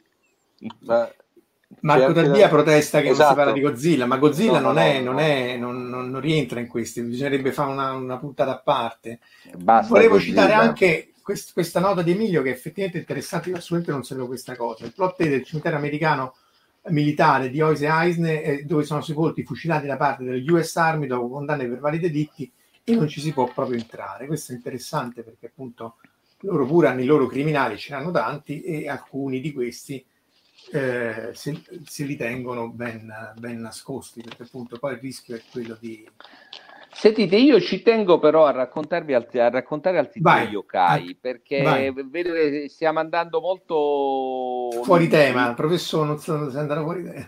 Eh, no, no, nel senso che stiamo andando lunghi coi tempi, quindi alla fine rischiamo di non no, di non, eh, e invece sono due yokai che te, a cui tengo particolarmente. Uno perché è una bella gnocca, scusate, non si deve dire in questo periodo. No, no, siamo, no, siamo poi... che è la Kuchisake Onna. Oh. Ora, uno immagina che gli yokai, no, i mostri, siano una roba che viene dal Giappone antico, il Giappone rurale, le credenze di un tempo. No, la Kuchisake Onna è uno yokai moderno, oserei dire contemporaneo, almeno per noi, insomma, magari per i più giovani no, perché la Kuchisake Onna appare a metà degli anni 70 del XX secolo. Eh, a un certo punto avvengono degli strani avvistamenti. Siamo in epoca di pandemia, quindi or- ormai ci siamo abituati alle mascherine. I giapponesi le mascherine, come sapete, le hanno, le hanno sempre utilizzate. Eh, il, la Kuchisake Onna è una bellissima ragazza, una bellissima donna di origini ignote, ci sono varie leggende su questa, sulle sue origini, che cammina tranquillamente per la strada con i capelli lunghi, ecco la vedete qui nella cosa. Lei cammina tranquillamente per la sua strada, se non che viene in qualche modo eh, tampinata, oppure lei stessa che rivolge eh, la parola a un giovane e gli dice: Secondo te sono bella? Il giovane risponde, eh, diciamo, è un fior di fanciulla, beh, dice sì, sei molto bella. A quel punto lei si toglie la eh, mascherina e appare questa faccia che vedete, cioè Kuchisa che vuol dire la, una donna che ha questo sorriso, diciamo, il, questo, questo, sfregio che va da orecchio a orecchio. Un Joker eh, in salsa. Un Joker in salsa, in salsa giapponese. E eh, a quel punto dice, lei sempre dice, e anche così sono bella. A quel punto il malcapitato può dire no, così sei brutta e lei lo ammazza sul, sul momento, proprio le, lo fa fuori di punto in bianco. Oppure può dire sì, sei ancora bella. Un tipo. Sei un tipo, esatto, sei un tipo. A quel pu- in quel caso se la passa meglio perché lei piglia un, uh, uno spadino, una cosa, e fa lo stesso sfregio al, maca- al malcapitato. Questa Kuchisake Onna, quando appare a metà degli anni 70, diventa subito, come diremmo oggi, virale perché si diffonde in tutte le scuole del Giappone, gli avvistamenti diventano eh, continui, ne parla la televisione, ne parlano i giornali, addirittura la polizia viene messa in allerta perché veramente si credeva che eh, per alcuni anni si è creduto che girasse questo yokai per il Giappone, la Kuchisake Onna. Ovviamente sulla Kuchisake Onna sono stati fatti film, eh, sono stati scritti libri, sono stati fatti manga, anime, quello che volete. Cercatela perché è una storia anche questa estremamente divertente. Estremamente divertente. Ma quindi nasce come leggenda metropolitana, cioè è una leggenda metropolitana. È uno, yokai, è uno yokai moderno, contemporaneo, mm. è una leggenda metropolitana che si diffonde, e ha questa caratteristica, per questo giustamente dice che è una leggenda metropolitana, ha la caratteristica di non venire dal mondo rurale, di venire dal mondo, però è anche un elemento di, come dire, di, di resilienza culturale del Giappone, perché eh, di fronte a una metamorfosi che è avvenuta nella società giapponese, da società rurale a società metropolitana, a società eh, appunto cittadina, urbana, eh, eppure alcuni elementi ecco, rimangono, hanno la forza di ricrearsi, di modificarsi. Questo, questo elemento dello yokai eh, riappare, riappare in figure come la Kuchisake Onna. Eh, il, l'ambiente in cui si diffonde è quello delle scuole in particolare. Eh, e quindi i giovani, è tra i giovani che la Kuchisake Onna va tantissimo di moda fino all'inizio, che io ricordi fino all'inizio degli anni Ottanta. Beh, perché appunto è interessante che eh, mutando le condizioni anche lo yokai deve mutare eh. per, fare, per fare appeal, perché appunto eh, se appunto nasce spontaneamente, non c'è un'opera iniziale tipo The Ring oppure insomma quelle dell'orrore, è interessante come appunto... Sì, sì, no, non nasce dal cinema, eh, non è... No, no, è, è, arriva al cinema, il contrario è uno yokai, è uno yokai eh, contemporaneo. Eppure loro devono, devono abita- abituarsi ad abitare, ad abitare, in città, insomma. Non... E l'ultimo yokai è uno yokai eh, che, eh, come posso dire, ci racconta una diversa funzione del mostro. Eh, io però premetto una cosa, il, Giappone, il dialogo fra le generazioni è fondamentale per, eh, nella tradizione giapponese per eh, prevenire i disastri. Faccio un esempio, faccio un esempio. Il, uh, lo tsunami. Eh, il Giappone, come sapete, spesso è colpito da terremoti, tsunami e così via. Esistono eh, delle ehm, indicazioni specifiche che le vittime degli tsunami storicamente hanno lasciato per i loro discendenti. Si tratta di pietre che credo si chiamassero proprio tsunami Iwa, eh, nelle, che venivano collocate nel punto dove il, eh, lo tsunami, l'acqua dello tsunami arrivava per dire attenzione, non ti fermare, nostri discendenti, non venite a, eh, a cercare salvata- eh, di salvarvi qua perché qua è arrivato lo tsunami e ci rimanete secchi, andate da un'altra parte, insomma. Questa cosa si chiama dialogo tra le generazioni. Spesso il dialogo tra le generazioni avven- avviene attraverso il folklore. E uno di questi, eh, uno di questi eh, come posso, messaggi, messaggi nella bottiglia che ci arriva dal passato riguarda la, la pandemia, il Covid, eh, e si chiama Amabie. Cos'è Amabie? Amabie è uno strano mostro, credo di averti mandato non un paio di immagini. Non me lo ritrovo. Oh, no. che peccato! Tu vai, intanto io lo cerco. Sì, cercalo e penso gli ultimi due che ti ho mandato, che ti avevo messo in uh, coso. Comunque si chiama Amabie ed è un mostro che appare, uno yokai, che appare nella provincia di Kumamoto nel 1846. Eh, praticamente un pescatore viene attirato a un certo punto da uno strano luccichio sull'acqua eh, e, chiama un, eh, e chiama la polizia. Quindi il poliziotto arriva e anche lui vede questo luccichio, però vede qualcosa di più. Vede una strana figura con lunghi capelli neri, il becco come un uccello, tre gambe, tre gambe e, cor- e il corpo di pesce con tutte le scaglie, eh, con tutte le scaglie che esce fuori dall'acqua questo uh, yokai, questo mostro, parla al poliziotto e gli dice, eh, gli dice ah, che eh, avranno in quella provincia sei anni di buonità. Eccolo là, questo è Amabie. Questo credo che sia proprio l'originale, diciamo.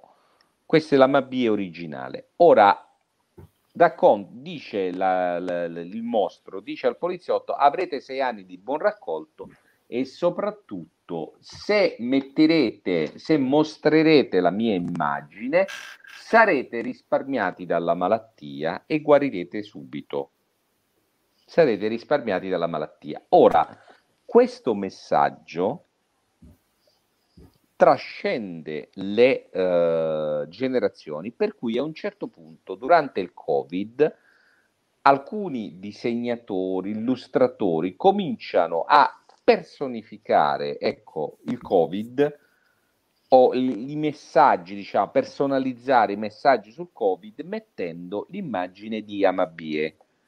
Amabie quindi si ridiffonde come un'immagine, be- bene, un'immagine beneaugurante rispetto alla pandemia, si diffonde e arriva addirittura a, eh, a diciamo, ad allineare, a, diciamo, a, a a prendere possesso di alcune app eh, anti-Covid che girano in Giappone, ne girano diverse e credo che in una di queste proprio la, la schermata iniziale sia un'immagine di Amabie. Amabie che è uno yokai abbastanza, come dire, poco famoso, non è uno dei più famosi, torna in auge, diventa eh, protagonista in questa fase della pandemia del Covid-19 perché è il, lo yokai adatto per lanciare in qualche modo un messaggio attenti alle epidemie. No, sì, un po' di speranza, ma è anche un modo per dire attenzione alle epidemie.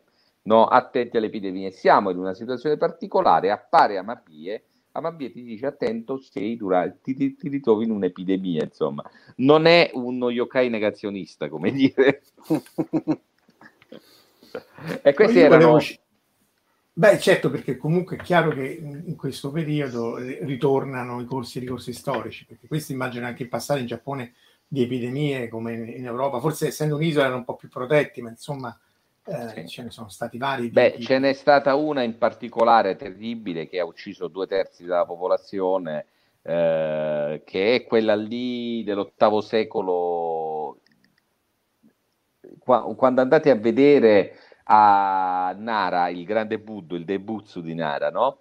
Il Debutsu di Nara fatto di bronzo è stato fatto, che è uno dei monumenti più importanti del Giappone, il Todaiji, il Debutsu di Nara è stato fatto per ringraziare, diciamo, il Buddha eh, per la fine dell'epidemia ed, un, ed era così importante eh, questo ringraziamento che sostanzialmente il, l'imperatore giapponese dell'epoca ha prosciugato le casse, le casse pubbliche giapponesi per fare quel debutto. Pur di farlo. Sì. Pur di farlo, sì. Era fondamentale, era fondamentale dare un segnale, dare un messaggio ben preciso.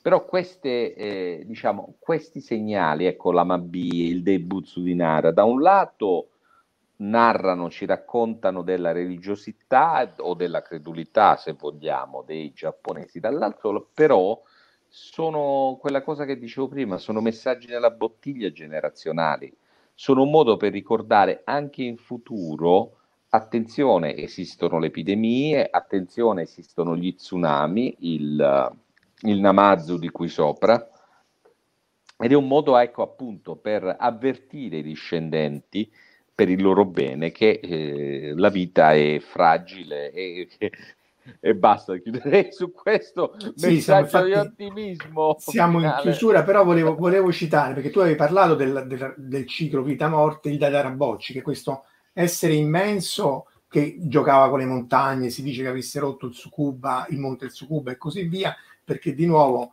come corsi e ricorsi storici, ricompare in uh, La principessa Mononoke, che è il, questo essere che sì. appunto uh, crea la vita, la fa morire e nel ciclo appunto vita-morte è, è sempre presente. Appunto anche qui, e questo è proprio di Miyazaki, lui va a riprendere tutti questi spiriti, alcuni se li inventa, tipo quello ehm, che, che, che, che, fa il rumore bianco, non mi, non mi ricordo come si chiama.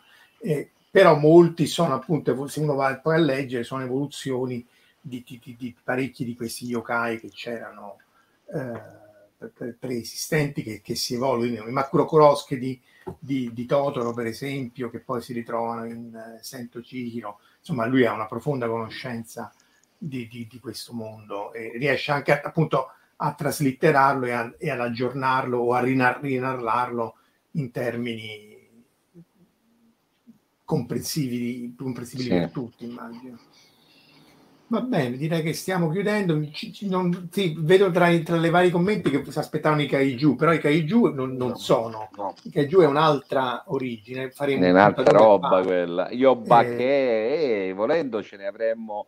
La fantasia dei giapponesi è infinita e si basa su un principio di fondo che è quello che dicevo prima. C'è un principio di soprannaturale, di divino in tutto, in tutto quello che è organico e inorganico nel mondo. E quindi dal loro punto di vista è talmente così articolata la, il mondo fantastico e fantasmatico dei giapponesi che potremmo finire domani. I kaiju sono un'altra cosa ancora, sono ancora un'altra cosa. Ma voglio dire, eh, Marco avrà avuto questa esperienza. Io restai colpito quando andai per la prima volta in Giappone inizio anni 90 e vedevo che po- nel pomeriggio la televisione giapponese continuava a trasmettere trasmissioni di eh, perfetti imbecilli che andavano in queste case infestate a cercare di disturbare il fantasma, no? C'erano ore di palinsesto televisivo su questa boiata qui. E guardate che io restai, cioè, restai ovviamente, ero interdetto, no? restai interdetto da, da, da, dallo scoprire questa cosa, da quanto erano, uh, però erano molto postmoderne quelle, quelle trasmissioni. Poi solo dopo, piano piano, ho capito quanto è importante questa dimensione invisibile eh, per, per, il, per, per, la cultura giapponese. E forse eh, la comprensione più profonda di questo aspetto l'ho avuta quando con il buon Giuseppe Bassi eh, per la prima volta abbiamo incontrato Taio Kaneta che è un abate buddista eh, della zona del Tohoku che ha diciamo, attivato una serie di iniziative di aiuto durante eh, subito dopo lo tsunami per le popolazioni colpite e soprattutto per le persone che eh, avevano perso eh, dei cari nella, eh, nel disastro.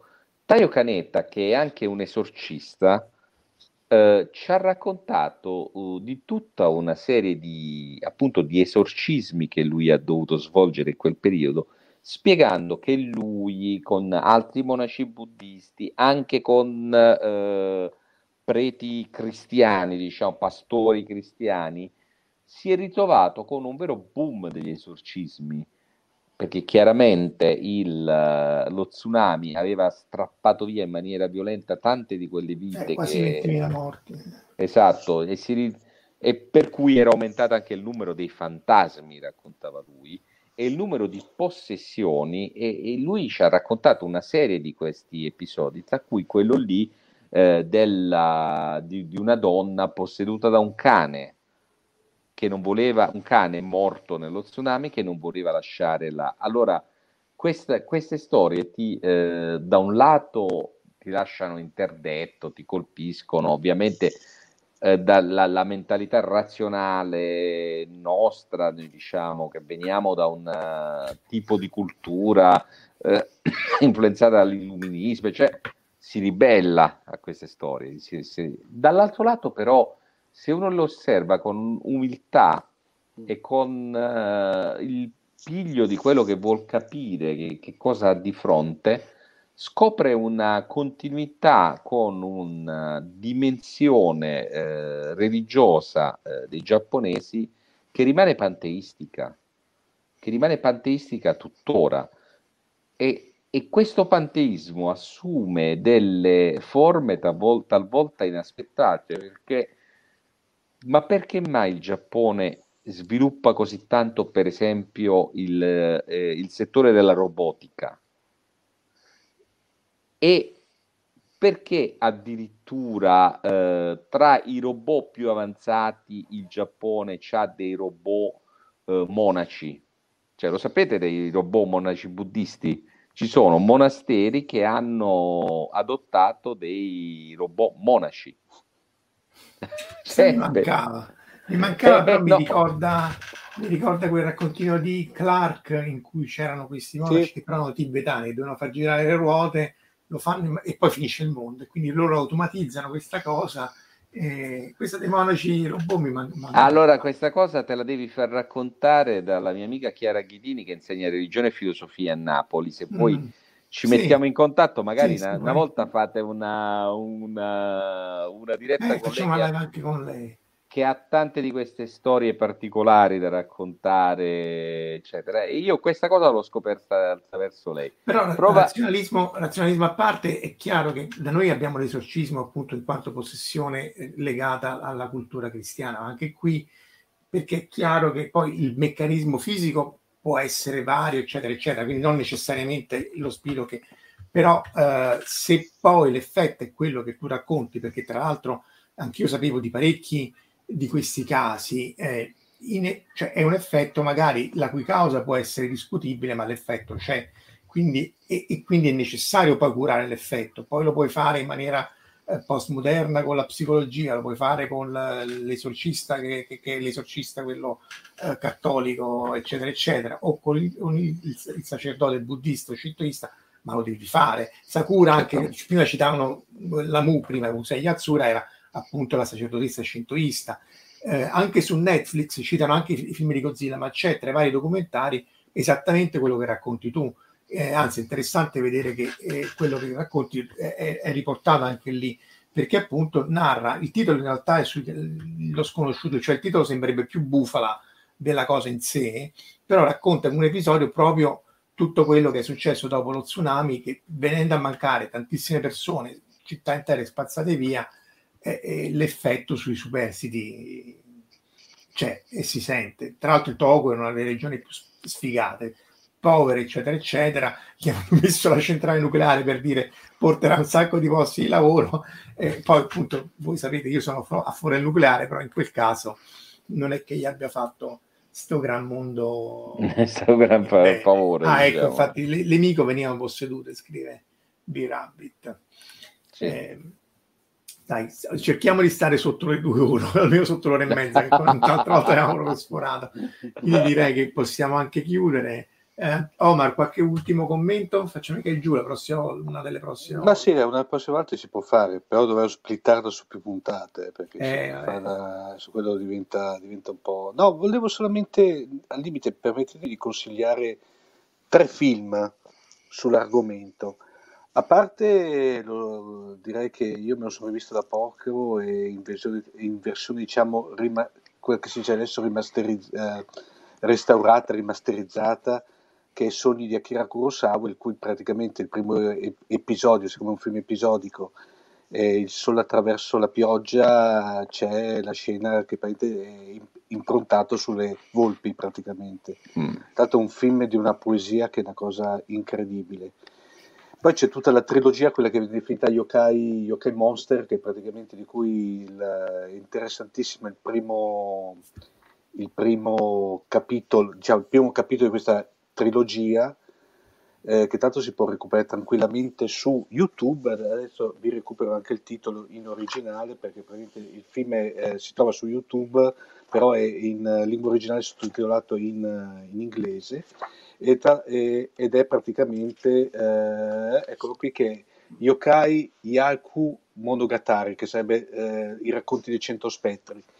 Eh, è interessante, poi tanto lì c'è anche quel- quello che a me mi aveva particolarmente colpito, Antonio, che è quella forma di ombrello. Ah, sì, ce sì, l'ho. sì, sì, sì, sì, sì. Quello, Eh, quello è un grande classico, sta anche in Titan 3, peraltro. Quando i meganoidi Sì. vogliono spaventare Alan Benji. Avevamo fatto vedere anche il gattone di Titan 3 Sì. prima. Eccolo qua, questo è il... E quello è consigliabile perché è veramente una sorta di, di- di- di compilation eh, parade, di, eh, parade di, yokai. E poi in un ultimo, spostandosi ve- verso produzioni invece più, più- più recenti, è lo splendido eh, Yokai Hunter Hiroku, praticamente che eh, tra l'altro di Shinja Tsukumoto, che è uno dei più visionari regi- eh, registi giapponesi delle ultime leve, guardato perché quello è veramente notevole molto, molto più, diciamo, mentre, eh, mentre beh, Sogni è molto onirico e particolare, eh, quello Yokai, eh, Yokai Monogatari di La la leggenda dei cento spe- spettri è molto più, diciamo, è molto più fantasy, si può dire così, mentre invece Yokai Hunter Hiroku è decisamente più splatter. eh. Beh. Tsukamoto è quello Sì, che ha Tsukamoto fatto te, è quello che ha fatto Tetsuo, quindi esatto. Tetsuo, è- guarda, io lo vidi a. Fantafest, era qualcosa di veramente Tetsuo. in- Eh, inguardabile. È inguardabile. Guardabile. Diciamocelo, scusate. eh, beh, ma ancora più inguardabile il ragazzo della, il ragazzo, le avventure del ragazzo del palo elettrico, che è ancora più, Ah, che è l'opera prima praticamente. Lì veramente la sentiamo.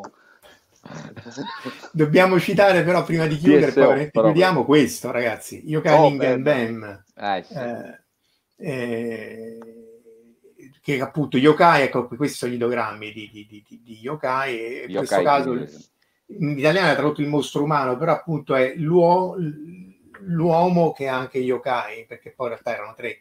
Eh, Sì, che se guardate il secondo di Kai, se non, mi, se non ricordo male, è anche il primo di Kaiju. di Kaiju, infatti. Quindi infatti. Quindi, tra l'altro, ecco, poi, c'è il secondo veramente- diagramma della lista. eh. Eh, scusa, chi- chiede di Natsume Yuijincho, che io non conosco però. Neanche io, francamente. Ci dobbiamo, ci dobbiamo, dobbiamo studiare. ci Dobbiamo studiare. E gra- ringraziamo anche i nostri ascoltatori che sono molto molto ferrati su certi aspetti anche molto più di Antonio di noi sicuramente Ah, quello di non Antonio c'è che, che dubbio. pure è un espertissimo ringraziamo Antonio ovviamente buona fortuna per le 101 cose eh, da fare in Giappone Grazie che a voi. tornare spesso e ovviamente ringraziamo la colonna portante che è Omar e, e ovviamente tutti voi che siete stati con noi in questa ora e mezza alla prossima ciao Ma è uno yokai quello che ti hanno disegnato nella stanza? Sì. Quale? Ah, questo no, no, è una specie di pe- è un pesce perché in realtà era una ehm, conferenza a cui era andato mio figlio in cui spiegavano come la pesca è sostenibile, eccetera, eccetera. Il, l'oratore poi gli ha regalato il. Va No, non credo che gli piacerebbe appendere queste cose tipo poster, non, non, non- non verrebbe per- percepito male, forse. Non, non so manco se si usa. Di nuovo ragazzi. Ciao, Ciao. ciao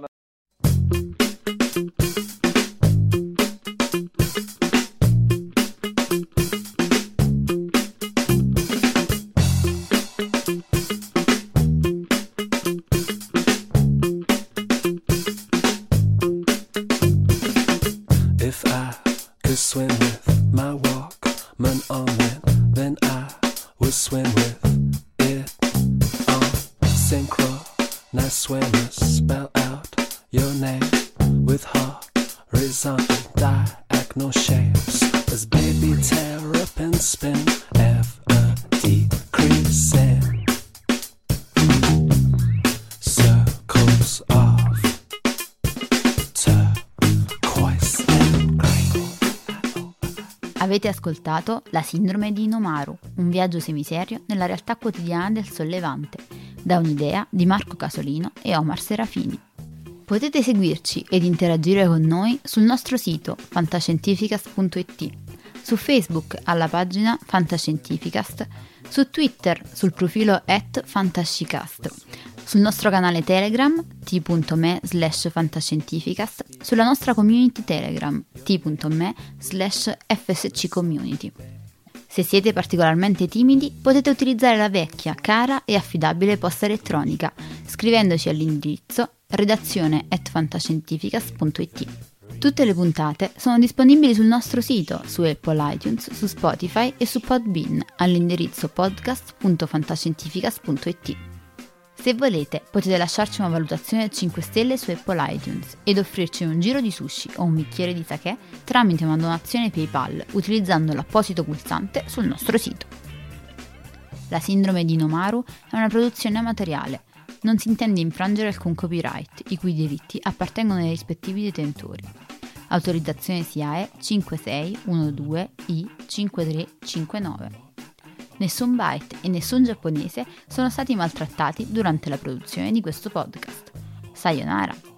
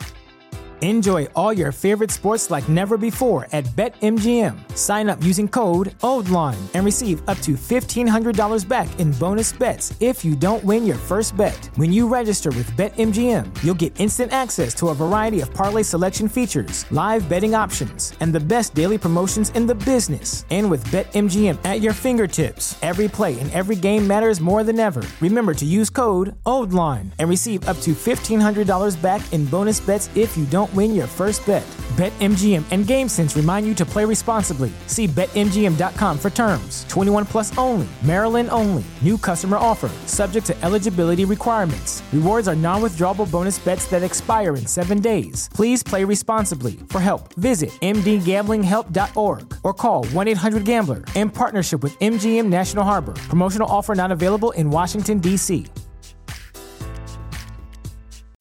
As humans, we're naturally driven by the search for better. But when it comes to hiring, the best way to search for a candidate isn't to search at all. Don't search, match with Indeed. When I was looking to hire someone, it was so slow and overwhelming. I wish I had used Indeed. If you need to hire, you need Indeed. Indeed is your matching and hiring platform with over 350 million global monthly visitors, according to Indeed data, and a matching engine that helps you find quality candidates fast. Ditch the busy work. Use Indeed for scheduling, screening, and messaging so you can connect with candidates faster. And Indeed doesn't just help you hire faster. 93% of employers agree Indeed delivers the highest quality matches compared to other job sites, according to a recent Indeed survey. And listeners of this show will get a $75 sponsored job credit to get your jobs more visibility at Indeed.com slash podcast. That's Indeed.com slash podcast. Terms and conditions apply.